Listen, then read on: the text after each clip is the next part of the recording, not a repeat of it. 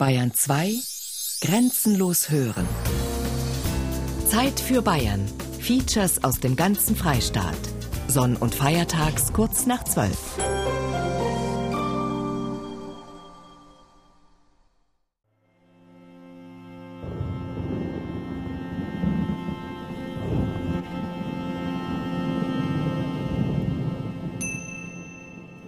Wir befinden uns nahe der Schweiz, in einem Tal unauffindbar auf der Landkarte.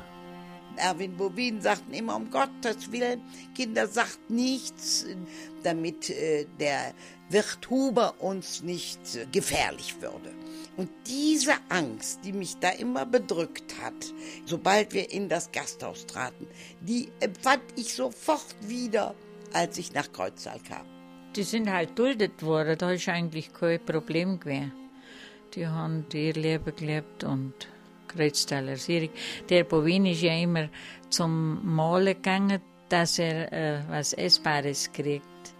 Im Kreuzbachtal und im Eischachtal, da auf den Hefe, da hat er die Leute gemalt und dann hat er einen Butter und einen Käse gekriegt. Und in der Käserei ist er auch hauptsächlich gewesen, da hat es einen Butter gegeben, sowieso. Da gibt es ein schönes Bild von einem, wo der Käser am Käskessel steht und, und das hat er gemalt, das ist ein ganz schönes, eines von den schönsten Bildern, die er gemacht hat. Hier gibt es keinen Krieg, zumindest scheint es so. Die hübsch hergerichteten Häuser, weit verstreut sind die Nester von Holzfällern. Wir verfügen unter anderem über eine Käserei, ein Sägewerk, zwei Bäckereien, einen Schmied, einen Tischler und eine Herberge. Ach, und den Pfarrer habe ich vergessen. Zuflucht im Kreuztal. Das Tagebuch des Malers Erwin Bowien über das Kriegsende in einem Allgäuer Bergtal. Ein Feature von Georg Bayerle. Das Dorf heißt Kreuztal, weil hier vier Täler zusammentreffen. Drei davon führen ins Gebirge, ein einziges verläuft in der Ebene. Das Ganze wird von Tannen und Buchen eingerahmt. Auf den Höhenzügen, die ans Jura erinnern, breiten sich Alpweiden aus. Es ist also die absolute Rückkehr aufs Land. Kein Zug, kein Kino und ein Polizist, der, wie alle hier, um sechs Uhr abends schlafen geht. zehnter September neunzehnhundertvierundvierzig. Die großen roten Augen des Wirts waren blutunterlaufen, weil sich Bettina mit einem kleinen Mädchen gestritten hat. Ich habe sie getröstet, um den Zorn des imposanten Mannes zu besänftigen. Dieser Gastwirt, rund wie eine Bulette, begibt sich von der Küche in den Stall und vom Stall in die Küche. Im selben Augenblick versichert er sich, dass es den Kühen gut geht, dass der polnische Helfer die Pferde gestriegelt hat, dass die Gäste pünktlich am Tisch sitzen und dass die Kinder still sind. Der Krieg hat nichts an seinem Verhalten geändert. Es fehlt an Schnaps und Bier, aber er ist in Gegenwart seiner Küchensklaven mit einem Zynismus und einer Selbstgefälligkeit sein Schweinekotelett und Brathuhn, dass man nur staunen kann. Kreuztal im Oktober zweitausendelf.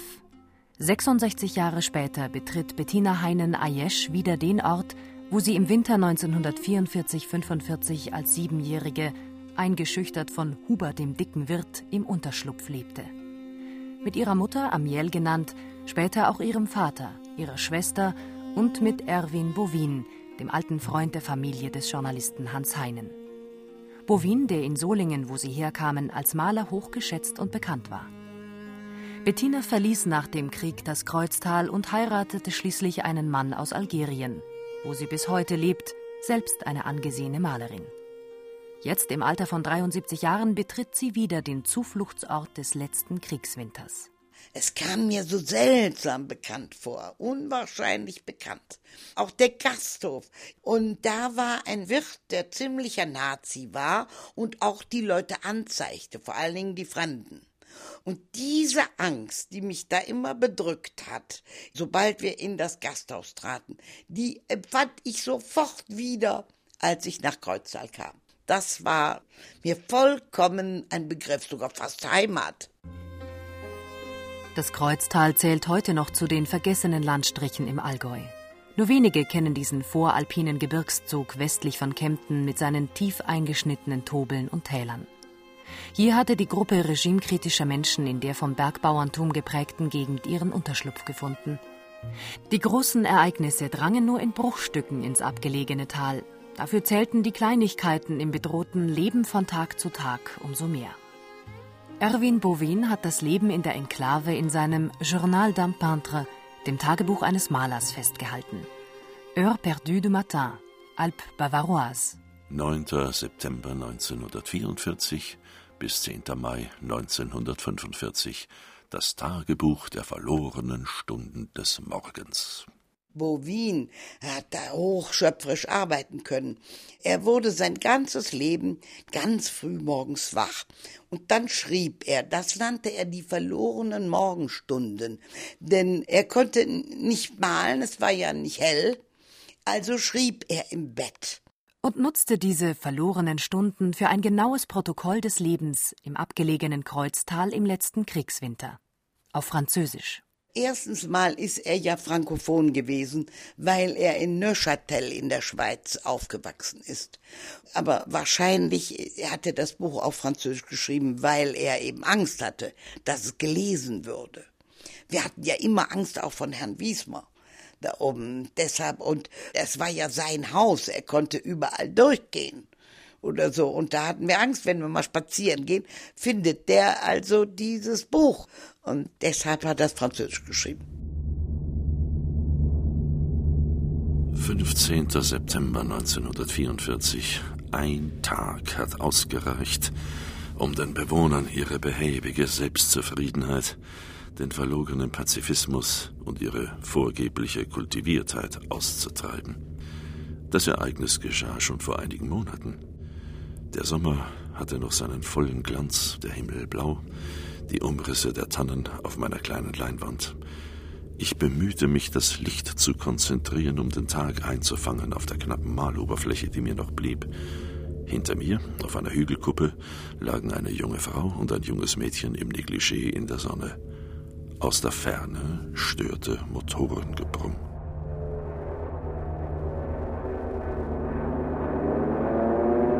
Aber siehe da, der Lärm kommt näher und plötzlich bellen Maschinengewehre von allen Seiten.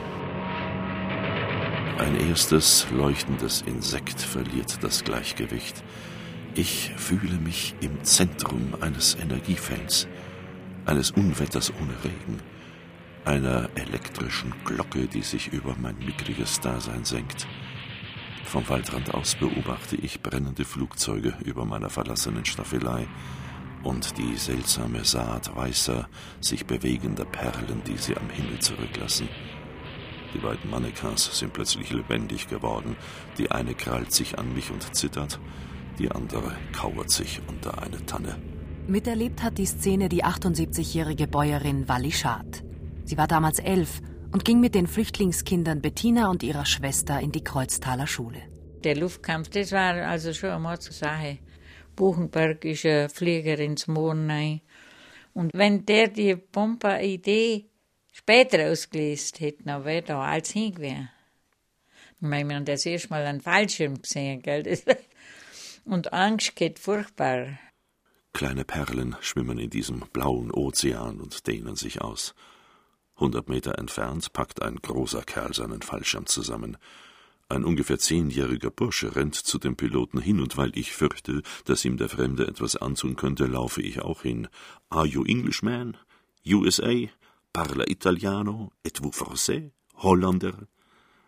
Er gibt vor, Italienisch zu sprechen, aber irgendetwas will er verbergen. Die Furcht dieses großen und robusten jungen Manns ist nicht die natürliche Furcht eines einfachen Gefangenen. Er ist Jude. Später haben wir herausgefunden, dass sein Vater als deutscher Jude in Memmingen lebte.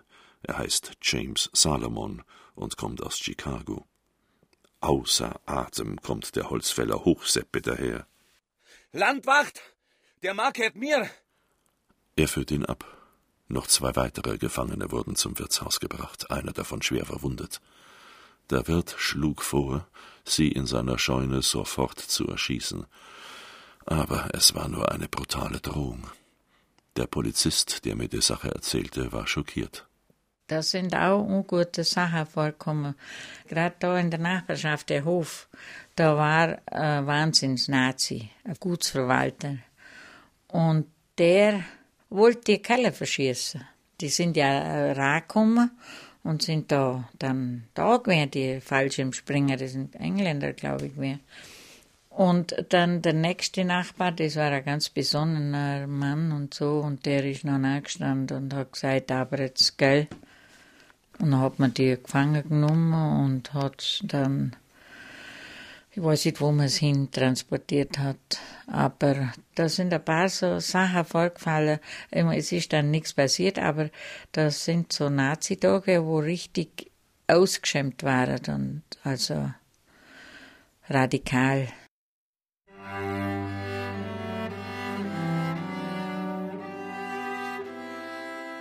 Seit der Luftschlacht ist das Dorf verpestet, sagt Amiel.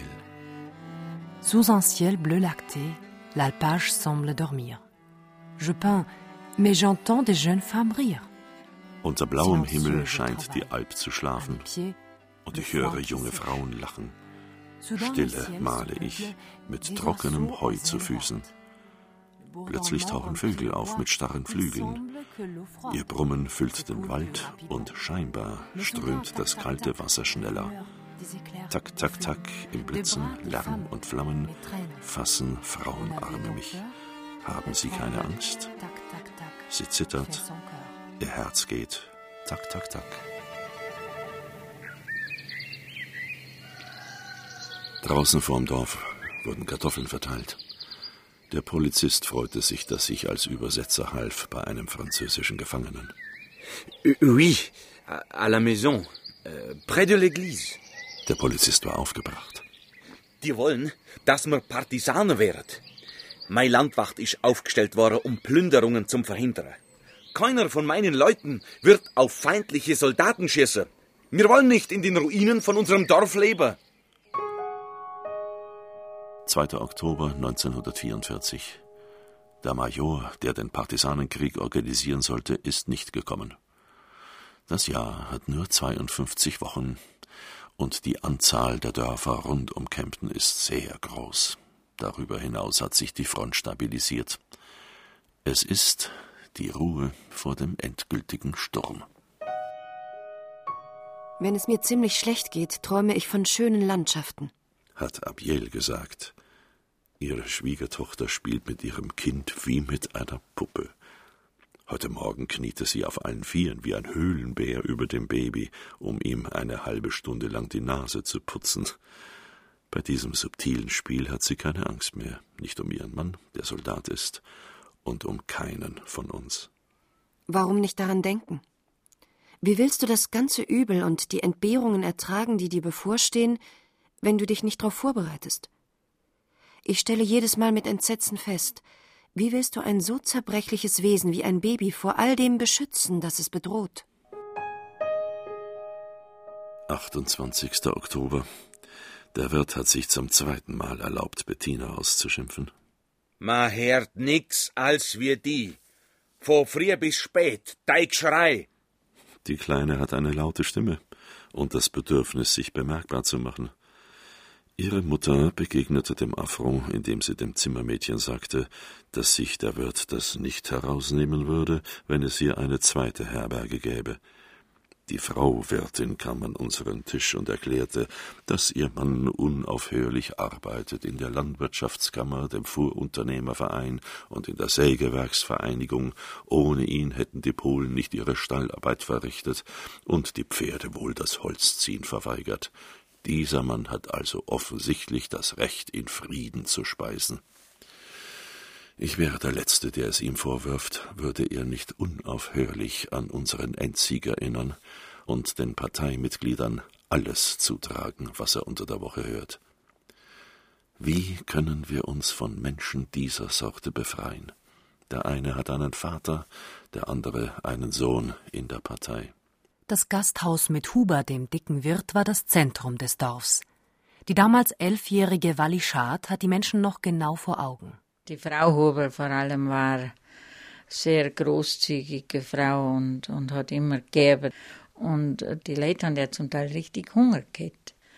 Und der Huber, der war halt, der war halt der Huber, der, der war viel im Stall und hat gerne mal einen Trunk. Und also der, das war damals der dickste Mann, den ich in meinem Leben kennengelernt habe. Der war so beieinander. Früher war der bloß Metzger und Wirt so beieinander. Die anderen haben da alle Hunger gehabt. Das, man darf ja bloß die alten Bilder anschauen. Die Holzmacher, die waren stärker, schaffen wir es als wir. Und äh, die haben damals Holz gezogen mit Schlitten. War eine ganz gefährliche Sache. Und viel umgekommen. Tief eingeschnittene Tobel ziehen unwirtlich durch die dicht bewaldeten Hügel. Neben der Holzarbeit prägte das auf entlegene und karge Weiden angewiesene Bergbauerntum das Leben im Kreuztal. Und ich habe Spinner gelernt als junges Ding. Und da haben wir drüben im Hof zu dritt gesponnen. Die Oma und Tante und ich. Und da hat man die Schafe voll verarbeitet. Da hat man sich so selber versorgt. dreißigster Oktober neunzehnhundertvierundvierzig. Es ist vorbei. Ich werde meine Handlungsfreiheit verlieren. Wo kommen Sie her? Seit wann sind Sie da? In seiner üblichen, lässigen Art hat mich der Bürgermeister gebeten, Geburtsdatum und Ort auf einer Liste einzutragen.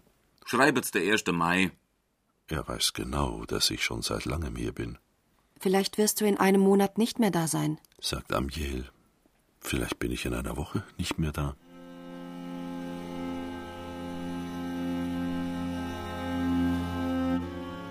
Jahrelang hatte sich Bowien zu diesem Zeitpunkt bereits zuerst halblegal, dann illegal durch Deutschland bewegt. Mit der Machtübernahme der Nazis war er nach Holland ausgewandert. Nach der Besetzung Hollands suchte er sein Heil in einer waghalsigen Rückkehr. Harun Ayesch, der Sohn von Bettina Heinen Ayesch, hat Bowiens Vorgehensweise nachempfunden, der zunächst der fälligen Registrierung durch die Besatzer entkommen wollte. Und hat dann also seine Wohnung weiterhin gemietet, ist aber ins Reichsgebiet zurückgegangen, hat den örtlichen ja, Soldaten oder der örtlichen Kommandatur oder was es immer, sich ein, ein Papier abtrotzen lassen, dass er halt unbefristet sich im Reichsgebiet aufhalten darf, zwecks Ausstellung, und konnte mit diesem Papier relativ lange durchkommen. Irgendwann Ende dreiundvierzig, Anfang vierundvierzig war er komplett illegal und da hat er sich verstecken müssen. Also wenn man ihn entdeckt hätte, wäre er verhaftet worden und wahrscheinlich ins K Z gesteckt worden. Und dass das überhaupt möglich war, sich durchzuschlagen, war nur dadurch möglich, dass halt Menschen ihn versteckt haben bzw. ihn gedeckt haben. Und in Kreuztal war es so, dass die ganze Bevölkerung sich schon was gedacht hat, dass es nicht ganz koscher sein kann, was mit diesen Menschen ist. Aber sowohl der Dorfpolizist als auch die Leute haben eigentlich weggeschaut, haben nicht pointiert nachgefragt. Und das hat ihnen das Leben gerettet. Nach einer Odyssee durch Deutschland bis nach Augsburg wurde das Kreuztal, das Bowien und die Familie Heinen von früheren Urlaubsaufenthalten her kannten, zur letzten Zuflucht. Das waren halt auch auspumpte Leute, wie alle. Wir haben da ein altes Häusle gehabt, da war auch eine Familie drin mit sieben Kindern aus Duisburg. Die sind auch in die Schule gegangen. Das ist halt ineinander gegangen, gell? Da hat niemand jetzt gesagt, ist das eine Nazi-Frau oder ist das ein Nazi oder ist das war da. Die sind halt da gewesen, die Leute. Die haben die Arbeit da und die guten Leute, wo wirklich, die sind fast alle im Krieg gewesen. einunddreißigster Oktober. Hans Heinen hat mir geschrieben. Diese Angriffe sind wie ein Wirbelsturm. In Stuttgart verteilt man jetzt noch einen Eimer Wasser pro Tag und vermerkt es auf der Lebensmittelkarte. sechster November. Zum ersten Mal seit fünf Jahren Krieg ist die Stadt Solingen bombardiert worden. Amiel stellt sich ihren Ehemann vor, zerquetscht unter den Trümmern. Ich denke, dass viele Freunde in ihren Kellern getötet wurden. Die Hälfte meines malerischen Werks muss verschwunden sein. Wie viele brave Lehrer, Professoren und Unternehmer hatten meine Bilder gekauft. achter November. Hans Heinen hat den Sturm überlebt. Ich sehe ihn, wie er in seinem Haus dasitzt und in seine kleine Schreibmaschine tippt. Er vergleicht unsere heutige Situation mit der der letzten Goten, die vor knapp zweitausend Jahren gegen Narses kämpften. neunter November. Der Schnee, der uns hier begräbt und jedwede Kommunikation abschneidet, ist von außerordentlicher Schönheit. Hermelinmäntel bedecken die Tannen. Dieses Feenland betört die Kinder, sie schäumen über vor Freude. Ich habe also in der ersten Klasse die erste Paar Ski gekriegt, in der ersten Schulklasse. Und da ist man halt ans nächste Bergele und hat es halt immer gelernt. Und, und der Onkel, der hat schon gut fahren können, der hat zu der Zeit, schon in den zwanziger Jahren, ist der schon Ski gefahren. Und da ist dann alles an der Kirchberg nah. Und ist man Ski gefahren, halt gerade nah und es war halt schön. elfter November. Abends habe ich bei befreundeten Bauern gemalt. Sie haben mir erzählt, dass der Bäcker Pierre, der französische Gefangene, ins Lager gebracht worden war. Wally, die Schwester des Bäckermeisters, der getötet oder in die Hände der Amerikaner gefallen ist, erwartet ein Kind von Pierre. Ich habe immer bewundert, wie sie die neugierigen Blicke des Dorfes ausgehalten hat, wenn sie ihr Brot verkaufte. Unser Gastwirt vor allem hat Pierre immer abfällig behandelt. Wally ist direkt zum Polizisten gegangen, um Rat zu holen, und hat sich selbst denunziert. Der Polizist war verzweifelt.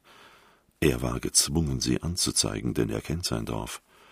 Aber Wally ist eine Frau mit Charakter, die auch vor der Gefahr nicht zurückschreckt. Sie wird ins Gefängnis gehen und man wird ihr die Haare abschneiden, hat die Bäuerin dann noch gesagt. Und all das aus wahrer Liebe, dieser mutigen und großen Tochter des Dorfs, knapp dreißig Jahre alt, die schon ihren ersten Geliebten vor vier Jahren im Krieg verloren hat.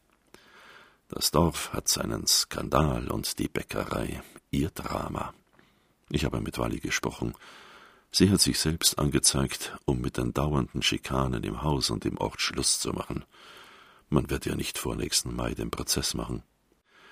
Der Staatsanwalt, dem der Polizist Bericht erstatten musste, hat angemerkt, dass alle Frauen, die wegen des gleichen Delikts angeklagt werden, angeben, dass ihr Kind von einem im Krieg getöteten oder verheirateten Soldaten stamme, dessen Namen sie nicht nennen dürfen. Dass sich eine Frau selbst anzeigt, ist noch nicht vorgekommen. Wallys größte Sorge aber ist, was mit Pierre geschieht. Wird er nicht ein allzu hartes Leben haben im Lager?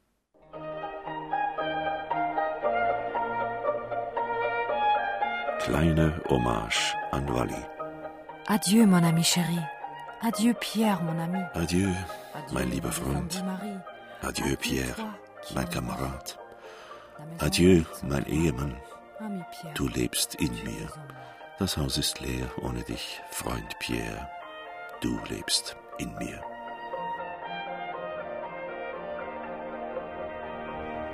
Nauf! Los, los, alles nauf! Los, nauf da! Ein S S-Mann schickte alle im Wirtshaus in den Saal, aber sogar die eigenen Parteigenossen blieben lasch auf ihren Stühlen hocken. Nach zehn Minuten kam der Bürgermeister herunter. Ihr müsstet alle naufkommen. Ja, glaubet ihr, ich will ganz allein in der Kälte sitzen da drob? Das dauert nicht lang.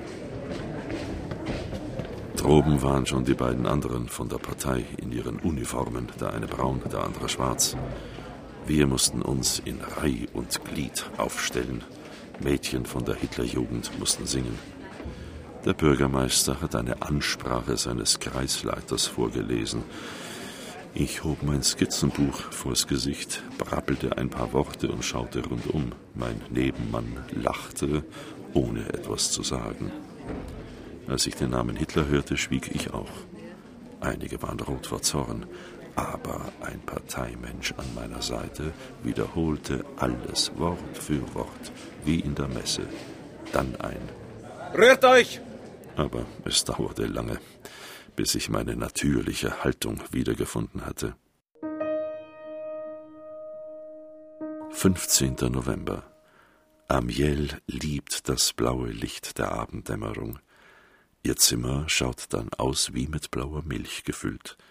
Ihr Gesicht ist kaum sichtbar zwischen den Kissen im Bett. Draußen fällt der Schnee, ganz langsam, um alles zuzudecken. Wie die Ereignisse unserer Zeit alle Lebenskraft der Seele zudecken. Zwischen der latenten, unmittelbaren Bedrohung und dem Ausharren in der dörflichen Geborgenheit des Kreuztals. So lief das Leben von Erwin Bowien und Amiel Heinen mit ihren Kindern ab. Mit Hans Heinen, der zu diesem Zeitpunkt immer noch als Chefredakteur des Solinger Tagblatts tätig ist, halten sie Briefkontakt. Die so sehr liebevollen Briefe ihres Mannes haben uns von der Zerstörung von Solingen in Kenntnis gesetzt. Ich war der Erste, der auf allen Vieren aus dem Luftschutzkeller gekrochen ist. Die ganze Stadt brannte. Beim Versuch, zum Haus zu kommen, zwischen all denen, die vor den Flammen flohen, hörte ich eine junge Frau um Hilfe rufen. Niemand wollte sie aus den Trümmern holen, von denen sie komplett zugedeckt war. Ich habe öfters rufen müssen, wo sie sich befindet, bis ich zwischen den Steinen und dem Dreck ein menschliches Gesicht sah. Eineinhalb Stunden hat es gedauert, bis sie frei war. Sie ist achtundzwanzig, schon Witwe eines Soldaten, und ihre Mutter lag unter den Trümmern. Sie war hergekommen, um ein paar alte Sachen zu holen, die sie nach Solingen geschickt hatte, vor der Bombardierung von Hamburg, wo sie alles verloren hatte. Ihre Beine waren an drei Stellen gebrochen. Sie hatte ein großes Loch im Kopf. Es war nutzlos, dass ich zwei junge Männer, die vorbeikamen, um Hilfe fragte. Einer sagte, lassen Sie sie, wo sie ist, sie wird in Kürze sterben. Endlich holte einer eine Trage. Wenigstens, schließt mein Freund, hatte es einen Nutzen, dass er sich der Gefahr ausgesetzt hat, um die Frau zu retten. Amiel weinte über den Untergang ihrer Stadt. vierundzwanzigster November. Die Natur selbst nimmt teil am Untergang, der uns erwartet. Der Regen hat den Schnee weggespült, es ist schlimmer als im Frühjahr. Die kleinen Bäche sind mit Treibholz angefüllte Fluten. Die kleine Bettina macht sich ihre eigenen Gedanken, obwohl sie erst sieben ist. Später werde ich auch in alle Länder reisen und mir einen Mann aus einem anderen Land suchen. Vielleicht einen Amerikaner. Dann wird es keinen Krieg mehr geben. Nach einem langen und ermüdenden Tag betrachtete Amiel die Fotografien ihres Mannes. Eine zeigte ihm auf dem Hartmannsweilerkopf im Elsass. Auf die Rückseite hatte Amiel den Spruch Senecas geschrieben: Gegen das Unrecht des Lebens verfüge ich über die Gabe des Todes. Das ist es, was wir hier täglich spüren, auch wenn dieser Tag nichts speziell Schlechtes gebracht hat. Vergiss nicht die Erbsen, die dir der Bauer aus Winterstetten versprochen hat. Ich bin also mit dem Rad hingefahren. Es sind sieben Kilometer. Feiner Schnee fiel. Der Bauer, mit Quadratschädel und verschleiertem Blick, wurde zornig, als er seine Frau sagen hörte, dass der Krieg im Frühjahr vorüber sei. Seiner Meinung nach wird er noch lange dauern. Zu gehen war die einzige akzeptable Art, eine Diskussion zu vermeiden. Unmöglich, mit einem Mann zu reden, der, was am Ende völlig absonderlich ist, immer noch zwei Porträts seines Führers Hitler im Zimmer hängen hat. Ich habe ein paar Pfund Erbsen mitgebracht, die Hälfte davon verdorben, das Jahr war zu feucht. Aber ich bin glücklich, sie zu besitzen, um im Frühjahr Mehl zu machen. Wir haben schon Leute gehabt, die keine Nazi waren, obwohl sie auch eine Not gehabt haben, wirklich. Und das war ja damals der große Helfer, gell? Die Hilfe auch da, die waren alle ganz, ganz schlecht gestanden, alle. Finanziell. Und dann ist er gekommen und hat da halt dann entschuldet, hat man damals, und hat man gleich so Güllegruben gebaut und so Güllemaschinen gekriegt. Die, die Bälle alle, die sind alle geblieben, und da hat man denen den Wert halt nahegebracht, dass Blut und Boden, dass eben jeder Quadratmeter Boden wichtig ist. Der hat es ja für einen anderen Zweck gebraucht, gell? Aber das hat man halt den Leuten so verklickert damals. Die ganzen grossen Bauern auswärts sind fast alle Nazi gewesen, weil die alles Wasser da gehabt haben. Und bis dann der erste Bauer gefallen ist oder der Mann oder so, dann hat es die Nazi-Sache sofort gehabt, gell? Denn in Rodolf war in, in einem Hof drei Buben auf einmal gefallen. Da ist dann mit der Nazi-Sache nicht mehr viel los gewesen. elfter Dezember neunzehnhundertvierundvierzig. Der Vater B., der nur noch an zwei Stöcken gehen kann, jammert. Drei Söhne verloren in fünf Wochen, das ist zu viel. Zwei wurden getötet, der dritte fiel in die Hände griechischer Partisanen, der vierte ist behindert. Der kleine Mann mit rotem Trinkergesicht heult wie ein Kind. In seiner tiefen Verzweiflung musste ich ihn umarmen. Ich streichelte seine Wange, wie bei einem Kind. Die Frau des Gastwirts weinte auch, sie ging ihm drei Zigarren holen. Früher hat er seine Frau geschlagen. Er musste sein Vieh verkaufen, um die Trinkschulden zu begleichen.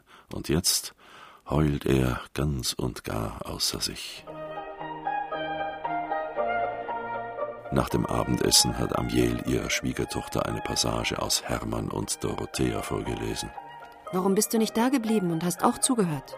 Ich kann das nicht ertragen. Die Beschreibung dieser glücklichen Zeit, ein wahres Paradies verglichen mit der unseren, ohne Technik, ohne Bomben, diese kultivierte Naivität der täglichen Arbeit und des Wohlergehens. Es bricht mir das Herz. Aber es ist ein Meisterwerk. Es zeigt perfekt den Zustand der Seele und der Sitten einer Zeit. Schon möglich, aber mir bringt es nicht mehr als der Seelenzustand der alten Griechen. Ich habe dann von meinem Nachmittag mit Bettina erzählt. Ich habe die Kleine mitgenommen in die Wintersonne und mit ihr Rodeln geübt. Sie meinte, feindliche Flugzeuge zu hören oder fallende Bomben.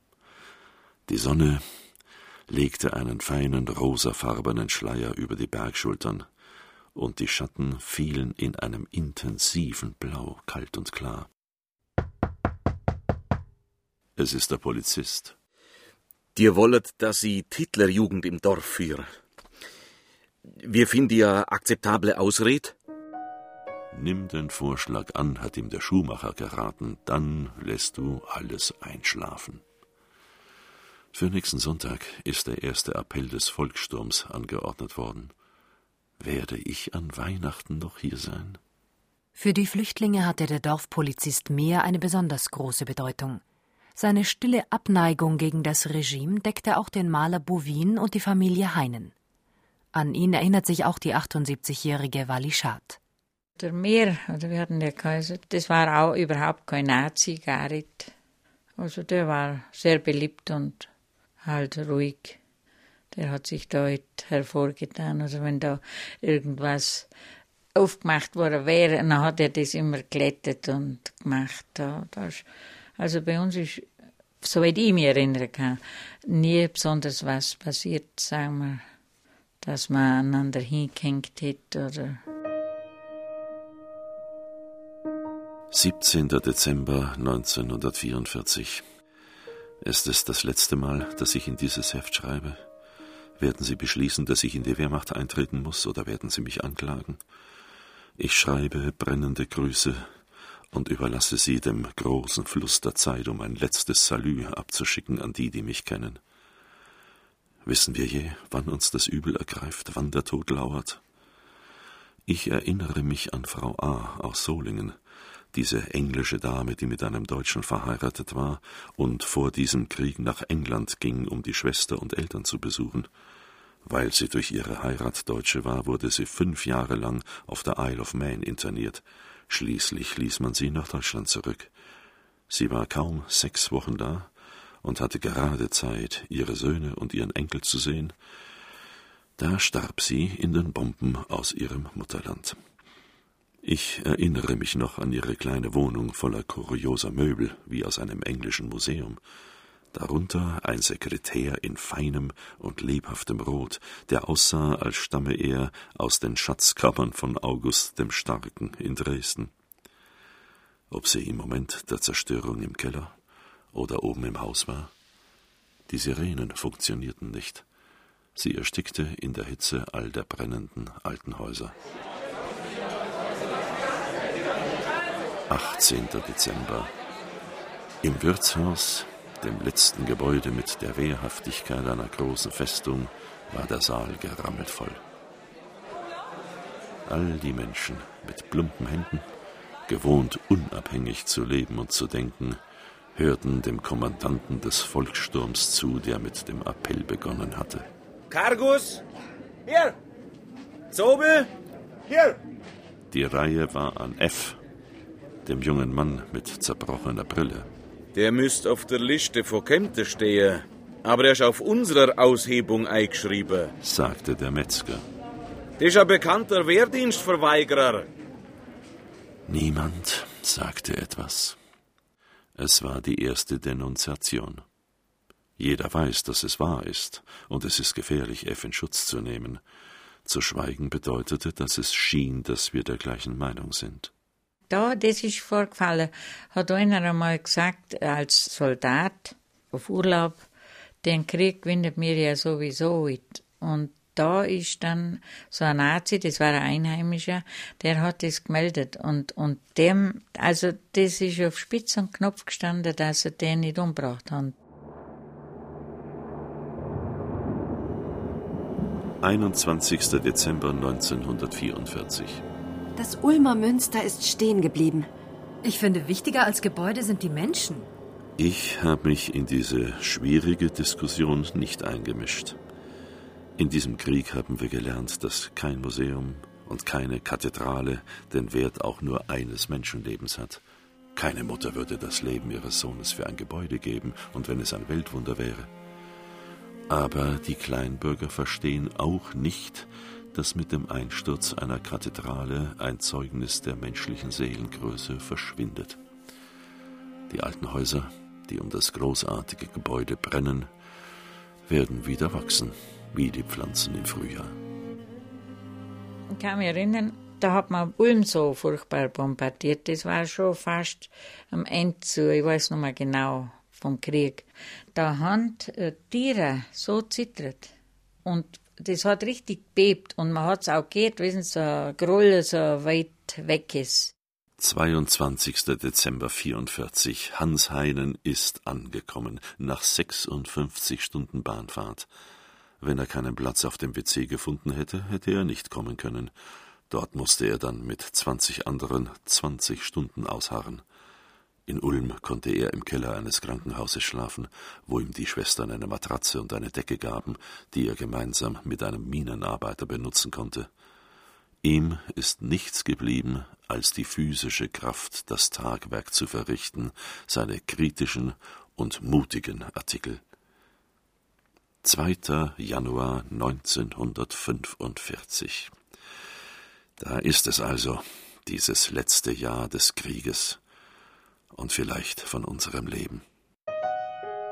Hans kam, um zu erzählen, dass Gunther, sein jüngster Sohn, geschrieben hat, die S S zwinge die Menschen am linken Rheinufer, ihre Häuser zu verlassen, indem sie Handgranaten in die Wohnungen werfen. Der Sohn des V und D schreibt, dass der Krieg noch zwei Jahre dauern wird, dass uns England zu Hilfe rufen wird, dass Russland in fünfzehn Monaten besiegt sein wird und dass neue U-Boote die amerikanische Flotte vernichten werden. Das alles ist zu dämlich, um darüber zu reden. zwanzigster Januar. Wieder ist der Schlaf ausgeblieben. Der Vormarsch der Russen hat etwas Unwirkliches. Werden sie an der Oder Halt machen? Hans baut weiter Dörfer, Städte und Burgen für die Kleinen. Auf diese Weise realisiert er den Traum von einer besseren Welt. Ich habe eine hübsche kleine Stadt für die Mädchen gemacht, schreibt er an seinen Sohn. So wie ihr sie einmal in der Zukunft haben werdet, hoffe ich. Deutsche Hörer, nie klafften die Interessen eines Volkes und seiner Machthaber weiter auseinander als heute bei euch Deutschen. Hier das Volk... siebenundzwanzigster Januar. Was Thomas Mann heute Abend im Radio berichtet hat, macht mich fast wahnsinnig. eintausendvierhundert getötete Menschen Tag und Nacht seit neunzehnhundertzweiundvierzig. Aus zweiundvierzig Nationen. Im Ganzen eine Million siebenhundertfünfzehntausend ermordet mit Chlor, dann verbrannt in einem monströsen Krematorium in Lublin. Das ist zu schrecklich, um es sich in unserer Zeit überhaupt ausdenken zu können. Die erste Reaktion naiver Menschen ist auszurufen, das ist nicht wahr. Wir haben dann immer den Schweizer gehört, den hat man hergebracht. Radio Beromünster, das hat aber niemand wissen dürfen. Das hat schon immer müssen, abends alles zumachen und bloß direkt am Radio horchen, weil da hat man echt Angst haben müssen, wenn man einen da erwischt hat. Und dann hat man erstens schon wegen Wertebericht als Bau, der, der Schweizer Wertebericht war immer wichtig. Und da hat man dann schon so erfahren, wie es aussieht, gell? Ich war bei K., um Skier für die kleine Bettina auszuleihen. Im Zimmer befanden sich eine Frau aus der Arbeiterschicht in Essen und zwei Bäuerinnen. Sie beschweren sich, dass sie keine Kartoffeln mehr haben, aber Sie vertrauen immer noch auf Hitler? Meine Tochter dient bei der Flak.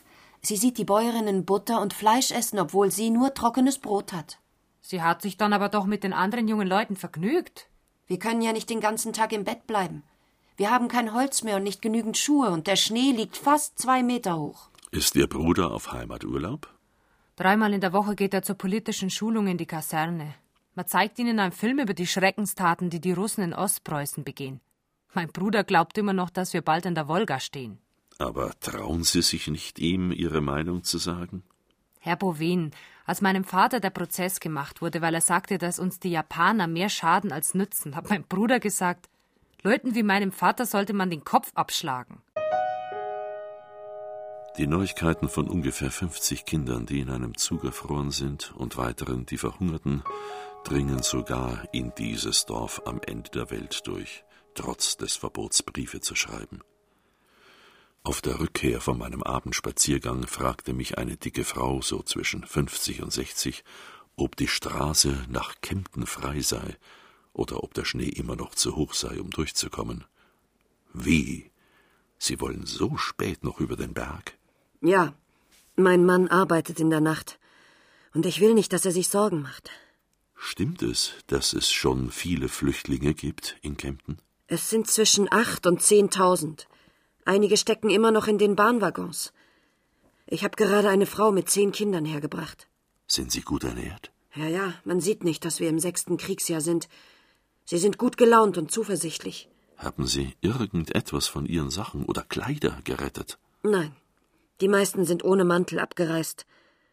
Eine Frau hat mit ihren vier Kindern sechzig Kilometer zu Fuß zurückgelegt, um in Königsberg ein Schiff zu erreichen. Dann haben sie in Stettin einen Zug genommen und sind wieder sechzig Kilometer marschiert in der Nähe von Leipzig. zwölfter Februar. Morgen wird der Chefarzt im Haus Tanne meinen Gesundheitszustand prüfen. Das ist dann wahrscheinlich das Ende meines Lebens hier. dreizehnter Februar. Die Untersuchung war nach ein paar Minuten beendet. Haben Sie irgendwelche Krankheiten? Ich habe Asthma, schwache Kniegelenke und Heuschnupfen. Aber Sie können eine Waffe halten? Natürlich, klar. Bleibt die Hoffnung, dass noch einmal ein paar Wochen vergehen, bis sie uns einziehen und dass das ganze Gebäude bis dahin zusammenstürzt. Von zweiundfünfzig Männern sind vierundzwanzig tauglich für die Front, elf bilden eine zweite Gruppe, zwei sind untauglich und der Rest sind Alte. Die pauschale Art und Weise, wie hier unser Gesundheitszustand examiniert wurde, hatte eine sehr schlechte Wirkung, selbst auf die eifrigen Nazis. achtzehnter Februar. Schöne Tage kündigen das Frühjahr an. Der Schnee schmilzt immer mehr und bald werden wir Krokusse und Schneeglöckchen sehen. Ein Tag wie dieser hat früher die gesamte Lebensfreude in sich konzentriert. Die einfachen Sinne lachen, wie die Bäckersfrau mit ihren Kunden. fünfundzwanzigster Februar. Wally musste leiden, um ihren kleinen Pierre zur Welt zu bringen. Die Geburt dauerte von elf Uhr abends bis drei Uhr am Nachmittag. Es ist ein Bub, flüsterte mir die Krankenschwester ins Ohr. erster März. Die Frau des S S-Kommandanten ist mit ihren vier Kindern eingetroffen. Das kleinste ist vier Monate alt. Luise, die Schwiegertochter meines Freundes Hans, hat bemerkt, dass diese Frau Leiterin eines Frauenarbeitslagers war, denn sie trägt als einziges Schmuckstück eine Brosche in der Form eines Hakenkreuzes. Sie glaubt nicht an Gott, aber an Hitler. Solange Hitler lebt, wird eine Frau wie diese Mutter von vier kleinen Blondschöpfen nicht an die totale Zerstörung glauben, die uns erwartet. Ich habe das Recht auf ein beheiztes Zimmer. Mein Mann ist von der S S.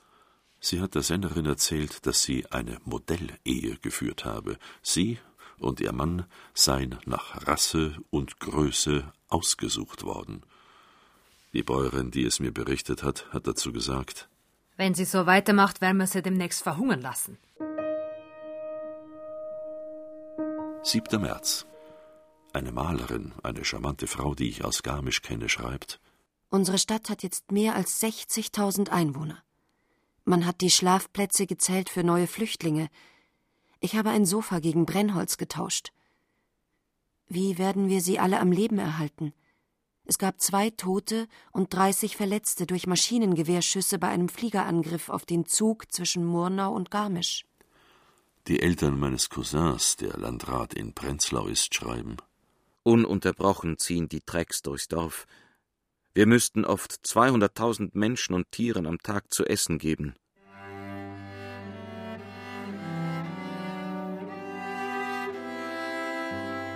In den letzten Kriegswochen spiegelt das Tagebuch die immer chaotischeren Zustände, das Warten aufs Ende und schließlich die sich überschlagenden Ereignisse.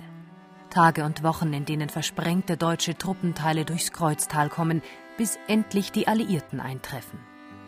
Einmal in diesen letzten Kriegswochen zog Erwin Bowien eine Bilanz dieser Jahre. Hans Heinen wollte immer ein ehrbarer Mann sein. Er hatte am Anfang geglaubt, es wäre nicht ehrenvoll, gegen Hitler zu kämpfen, weil der aus einfachen Verhältnissen kam.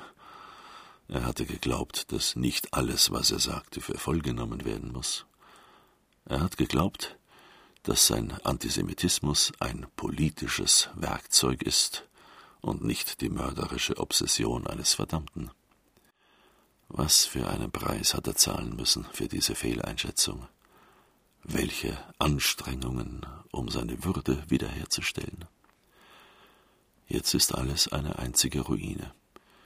Die Ruine eines Landes, einer jeden Familie, eines jeden Einzelnen, wegen dieser Verletzung des gutgläubigen Vertrauens.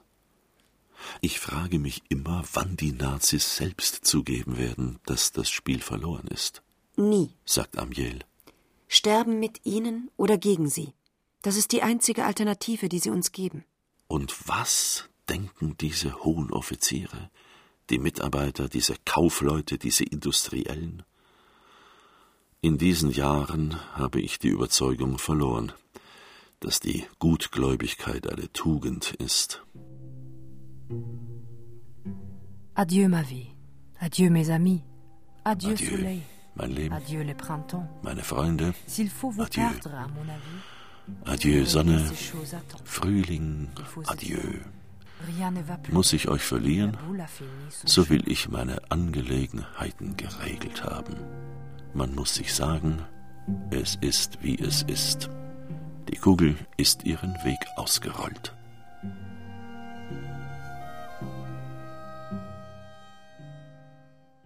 In den ersten Maitagen besetzen alliierte Truppen kampflos das Kreuztal. Einer dieser Momente ist Bettina Heinen Ayesch besonders lebhaft in Erinnerung geblieben. Ich spielte mit meiner Schwester am Eisenbach und auf einmal hörten wir von weitem Radau, also bei den Amerikanern waren es Trommeln und die hörte man un, unvorstellbar weit, erschien mir das und die kamen immer näher und da sah ich die ersten Schwarzen, eine ganze Armee nur schwarz und wir liefen wie die Verrückten zu meiner Mutter nach Hause und sagten, dass ja alle schwarz sind, denn die Amerikaner alle schwarz. Wir waren ganz paff, waren wir. Für das damals kleine Mädchen sind die Monate des Unterschlupfs zur bleibenden Erinnerung geworden. Eigentlich eine glückliche Kindheit und eine sehr schöpferische. Also, mein Vater dichtete, als er da war, war immer am Dichten und meine Mutter las uns immer wieder das neue Gedicht vor. Wir wurden mit Gedichten groß und Bowien malte jeden Tag und alle drei, vier Tage zeigte er uns eine neue Arbeit und es war einfach selbstverständlich, dass ich malte. War so selbstverständlich wie Essen und Trinken.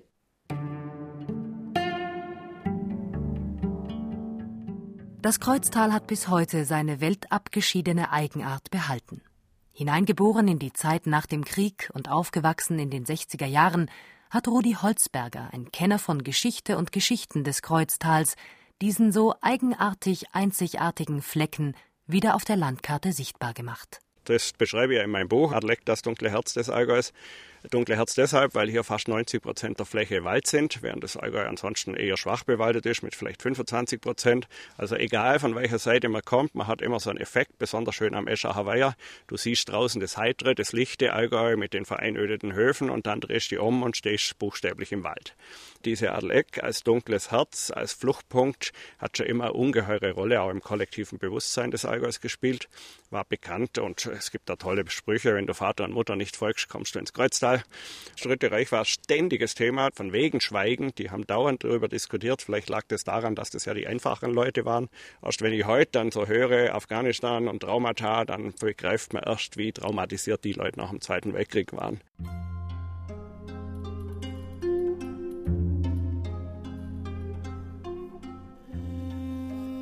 Erwin Bowien, damals fünfundvierzigjährig, verließ in den Tagen nach Kriegsende das Kreuztal.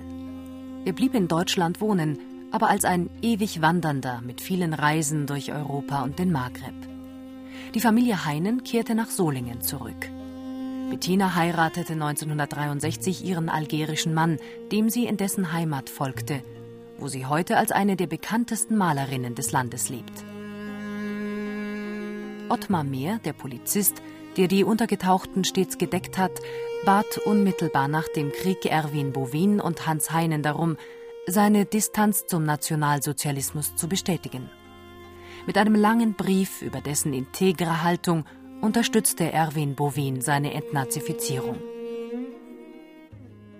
Wally Schad hat den Biobauernhof schon lange an die nächste Generation übergeben und lebt mit ihrem Mann in jenem Tal, in dem im letzten Kriegswinter unter zahllosen Flüchtlingen der untergetauchte Maler und die oppositionelle Familie Heinen ihre Zuflucht fanden.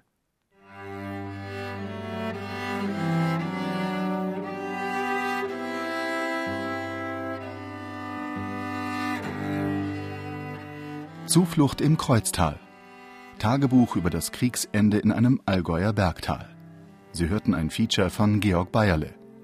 Die Erzähler waren Berenike Beschle, Annette Wunsch, Gerd Anthoff und Johannes Hitzelberger. Ton und Technik Roland Böhm. Regie Josef Berlinger. Redaktion Gerald Huber. Die Verwendung von Textpassagen aus dem Tagebuch erfolgte mit freundlicher Genehmigung des Verlags L'Armaton Paris. Sie wurden eigens für diese Sendung erstmals ins Deutsche übertragen. Das Original ist erschienen im Verlag L'Armaton unter dem Titel Heure perdue du matin, Journal d'un artiste peintre alpbavaroise, neunter September neunzehnhundertvierundvierzig bis zehnter Mai neunzehnhundertfünfundvierzig. Herausgegeben von Bernard Zimmermann, Paris, Dezember zweitausend.